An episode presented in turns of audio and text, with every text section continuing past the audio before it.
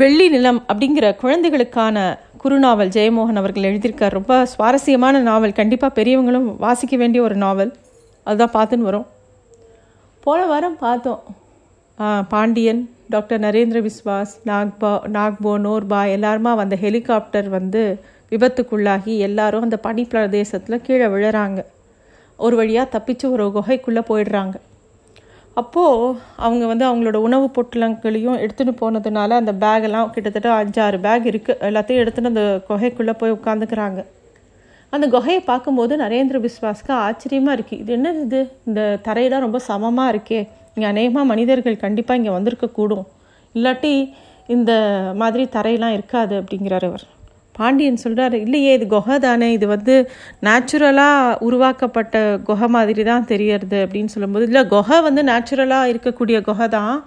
ஆனால் இதோட தரைகளை பாருங்கள் உளி போட்டு யாரோ சமன்படுத்தியிருக்காங்க அப்படின்னு நரேந்திர விஸ்வாஸ் சொல்கிறார் பாண்டியனும் ஆச்சரியமாக பார்க்குறான் அதுக்குள்ளே அவங்களுக்குலாம் பயங்கர பசி. அந்த பையெல்லாம் திறங்குறாங்க. அதுக்குள்ளே ஒரு சின்ன அடுப்பு இருந்தது. அந்த அடுப்பு வந்து எதனால் செய்யப்பட்டது அப்படின்னா ஒரு விதமான மெட்டல் அதை தான் ஏரோப்ளேன்லலாம் யூஸ் பண்ணுவாங்க. ரொம்ப லைட் வெயிட்டாக இருக்கும். அந்த அடுப்பை பற்ற வச்சு அதில் வெந்நீர் வச்சு ஒரு டீ தூள் இருக்குது டீ போட்டு குடிக்கிறாங்க ஒரு நாலு பிஸ்கெட் சாப்பிட்றாங்க. அப்போ தான் அவங்களுக்கு பசி இருக்குங்கிறதே தெரிய வருது. ரொம்ப டயர்டாக இருக்குது அவங்களுக்கு. அப்போ டாக்டர் நரேந்திர விஸ்வாஸ் சொல்கிறாரு வாங்க நம்ம அந்த குகைக்குள்ளே போய் பார்க்கலாம். அப்படிங்கும்போது பாண்டியன் கொஞ்ச நேரம் ஓய்வு எடுத்துகிட்டு போகலாம் ரொம்ப டயர்டாக இருக்குது அப்படின்னு சொல்லிட்டு அவங்களோட படுக்கையை விரித்து படுக்கிறாங்க. அப்போ பயங்கர பனி புயல் வேறு. அதனால் எல்லோரும் படுத்துக்கிறாங்க. கொஞ்ச நேரத்தில் எல்லோரும் தூங்கி போயிடுறாங்க. தூங்கி எழுந்த உடனே இப்போ டைம் பார்த்தா கிட்டத்தட்ட ஒம்பது மணி நேரம் அவங்க தூங்கியிருக்காங்க. பாண்டியனே சொல்லிக்கிறான் ரொம்ப அலுப்பு. இவ்வளோ நேரம் தூங்கிட்டோமே. அப்படின்னு சொல்லி எழுந்துட்டு திருப்பியும் டீ போட்டு குடிக்கிறாங்க. அவங்க சாப்பிட்ட டீயும் பிஸ்கட்டும் அந்த குளிருக்கு ரொம்ப இதமாக இருந்த மாதிரி தோணித்து அவங்களுக்கு. அப்போது ஏதோ பயங்கரமாக குளிர் குளிரிண்டே இருந்தது. நாக்போ அந்த குகையோட வாயில் உட்காந்துட்டு காவல் காத்துட்டு இருந்தது வெளியில் ஒரே இடி மாதிரி அந்த பனிப்பாறைகள்லாம் பிளந்து பிளந்து அந்த பனி புயல்னால விழுந்துற சத்தம் கேட்டுட்டே இருந்தது. அப்போது தூங்கிட்டே இருக்கும்போது நோர்பா ஒரு கனவு காண்றான். அவனுக்கு தான் ஒரு தொன்மையான கோவிலில் படுத்துட்டுருக்கிற மாதிரியும் அவன் அம்மாவும் அவன் பக்கத்தில் படுத்துட்டுருக்கிற மாதிரியும் அது ஒரு கோவில் அப்படிங்கிற மாதிரி அவனுக்கு தோணித்து திடீர்னு தெய்வங்கள்லாம் எழுந்து வர மாதிரி அவனுக்கு தோணித்து டக்குன்னு எழுந்துக்கிறான். அப்போது அவன் இப்படி தி- திடீர்னு பயந்துட்டு எழுந்ததை பார்த்து அந்த நாய் அவனை நக்கி கொடுக்கறது. டாக்டர் நரேந்திர பிஸ்வாசும் பாண்டியனும் சரி நம்ம உள்ளே போய் பார்க்கலான்னு யோசனை பண்ணுறாங்க அப்போது தன்னோட பேக்க பையிலேருந்து ஒரு எல்இடி டார்ச் லைட் எடுக்கிறா பாண்டியன். வெளியில் வந்து எட்டி பார்க்கும்போது ஒரே பனி நிலம் எல்லாம் முன்னாடி பார்த்தது மாதிரியே இல்லை. அந்த பனி புயல்னால முத் முற்றிலும் அது பார்க்கறதுக்கே வேறு மாதிரி இருந்தது வெளியில். அப்போது பாண்டியன் சொல்கிறான் முதல்ல நம்ம உள்ளே போய் பார்க்கறதுக்கு முன்னாடி வெளியில் நம்ம இங்கே இருக்கோம் அப்படிங்கிற அடையாளத்துக்கு ஒரு கொடியை நட்டு வச்சுட்டு வரணும். அப்போ தான் நம்மளை தேடி வரவங்களுக்கு நம்ம இங்கே இருக்கோம் அப்படின்னு தெரியும். முதல்ல பனி எந்த இடத்துல விழலையோ அந்த இடத்துல நம்ம போய் ஒரு கொடியை நட்டு வைக்கணும். எந்த இடத்துல விழலைன்னு கவனித்து பாருங்கள் அப்படின்னு சொல்கிறாங்க அப்படியே அவங்க கவனித்து பார்க்கும்போது ஒரு பெரிய பாறை இருக்குது அது மேலே பனி விழவே இல்லை. சரி அந்த பாறையில் தான் பனி விழலை. அந்த இடத்துல எப்படி நிரந்தரமாக காலியாக தான் இருக்கும்? இவ்வளோ பனி புயல்லையே ப அந்த இடத்துல பனி தங்கலைன்னா கண்டிப்பாக அந்த இடத்துல பனி தங்காது. அந்த இடத்துல போய் நம்மளோட கொடியை நட்டு வைக்கலாம் அப்படின்னு சொல்லிட்டு பாண்டியன் கொடியை எடுத்துன்னு போகிறாரு அங்கே போய் நட்டு வைக்கும்போது பார்க்குறாரு அந்த இடத்துல ஏன் எதுவுமே தங்கலைன்னா அந்த இடத்துல பயங்கரமாக காற்று வீசுறது. அதனால் எந்த பனியும் அந்த இடத்துல தங்கலை. அதனால் அதே இடத்துல வந்து ஒரு ராடு மாதிரி வச்சு அதில் ஒரு கொடியை கட்டி அதில் ஒரு சின்ன டாட் மாதிரி ஏதோ வைக்கிறாரு. ஒரு பட்டன் பட்டாணி கடலை மாதிரி இருந்தது அது. அது அவர் சொல்கிறாரு மேலே போகிற ஹெலிகாப்டரில் இருக்கிற ரேடர் கருவியில் இது வீசுகிற கதிர்கள் சிவந்த புள்ளியாக தெரியும்.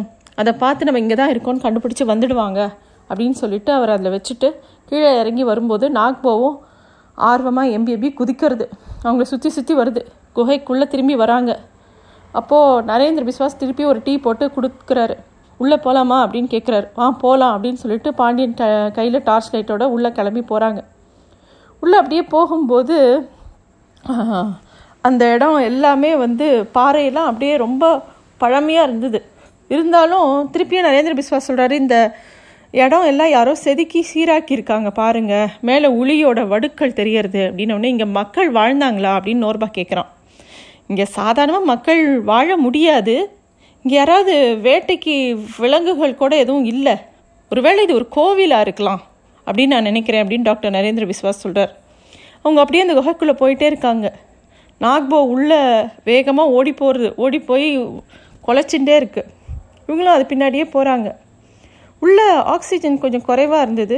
குகையில் இருக்கக்கூடிய அந்த பாறை சுவர்கள் எல்லாம் ஒரு விதமான பாசி அப்படியே அழுக்கு அழுக்காக இருந்தது.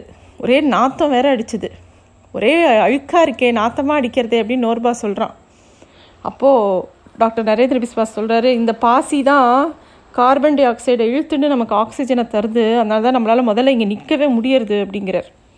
பாண்டியன் வந்து அந்த டார்ச் லைட்டை வச்சு அந்த குகையில் இருக்கிற சுவரில் எல்லாம் என்ன இருக்குது அப்படின்னு இப்படி ஆராய்ஞ்சு பார்க்குறாரு அங்கே ஒரு சிலையை பார்க்குறாங்க டாக்டர் இந்த சிலை நம்ம பார்த்த அந்த மம்மி மாதிரியே இல்லை அப்படின்னு பாண்டியன் கேட்குறான் அப்போ தான் டாக்டரும் அந்த தெய்வத்தோட சிலையை பார்க்குறாரு. ஆமாம் இது ஷென்ட்ரோஃப் மிவாச்சே ஆச்சே. இதுதான் பான் மதத்தோட அழிக்கிற தெய்வம் அப்படின்னு சொல்கிறாரு அதோட வலது கையில் வந்து மின்னல ஆயுதமாக வச்சுருந்தது இடது கையில் ஒரு தீயை வச்சுருந்தது. அதை அப்படியே பார்க்குறாங்க. இது ரொம்ப பழமையான சிலை.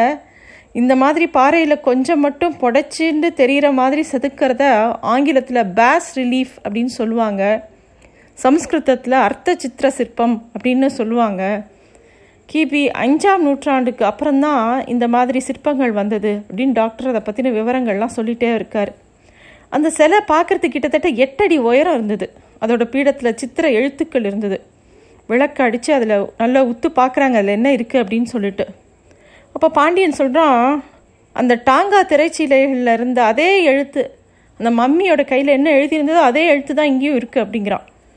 அப்போது டாக்டரும் அந்த இடத்த நல்லா சுற்றி பார்த்துட்டு இந்த குகை கோயில் இங்கே இருக்கிறது இது வரைக்கும் யாருக்குமே தெரியல. யாரும் சமீபமாக வந்தது மாதிரியும் எனக்கு தெரியலையே அப்படின்னு சொல்லிட்டு அவங்க அந்த சிலையை பார்த்துக்கிட்டே இருந்தாங்க இது ரொம்ப கொடூரமான தெய்வம் போல இருக்குது இங்கே நிற்கிறதே பயமாக இருக்குது அப்படின்னு நோர்பா சொன்னான். திபெத்தில் பௌத்த மதம் வருஷ வரத்துக்கு முன்னாடியே இந்த கோவிலை யாரோ அமைச்சிருக்காங்க. இங்கே பௌத்த மதத்தோட சாயல்களே இல்லை பாருங்கள் அப்படின்னு டாக்டரும் அந்த இடத்த ஆராய்ச்சி பண்ணிக்கிட்டே இருக்காரு. அதுக்குள்ளே நாக்போ சிலைக்கு பின்னாடி போய் பயங்கரமாக குறைக்கிறது. நோர்பாவும் பின்னாடியே போனான் அங்கே ஒரு வட்டமான ஒரு பாறை இருந்தது. இதை பார்த்தா பலிப்பீடம் மாதிரி தெரியறது இல்லை அப்படின்னு சொல்லிட்டு ரெண்டு எல்லாரும் அதை பா பார்த்துட்டே யோசனை பண்ணிகிட்ருக்காங்க பாண்டியன் சொல்கிறான் இங்கே இந்த ஷென்ட்ரோஃப் மி மிவோச்சோக்கு இங்கே தான் பலிகள் கொடுப்பாங்க போல இருக்குது அதனால தான் அப்படி இருக்குது அப்படின்னு சொல்லிட்டு அந்த இடத்துல டார்ச் லைட்டை அடித்து பார்க்குறாரு பார்த்தவர் அங்கே ஆணு நோர்பா அதை பார்த்துட்டு அலறான். அந்த இருட்டோட குகைக்குள்ளே ஏராளமான வெண்ணிறமான மண்டை ஓடுகள் இருந்தது. என்னது?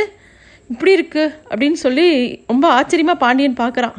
ஆமாம் பலி கொடுப்ப கொடுக்கப்பட்டவங்களோட மண்டை ஓடுகளாக இருக்கலாம் அப்படின்னு டாக்டர் நரேந்திர பிஸ்வாஸ் சொல்கிறார் சார் ஒன்றா ரெண்டா நூற்றுக்கணக்கான மண்டை ஓடுகள் இருக்கே அப்படின்னு பாண்டியன் ஆச்சரியமாக பார்க்குறான்.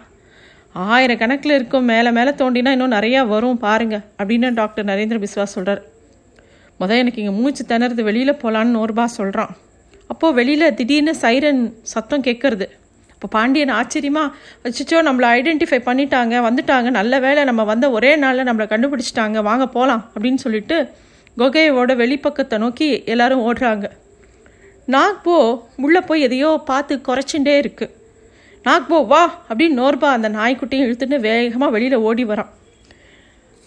மீதி என்ன நடக்கிறதுங்கிறது அடுத்த வாரம் பார்க்கலாம். நன்றி.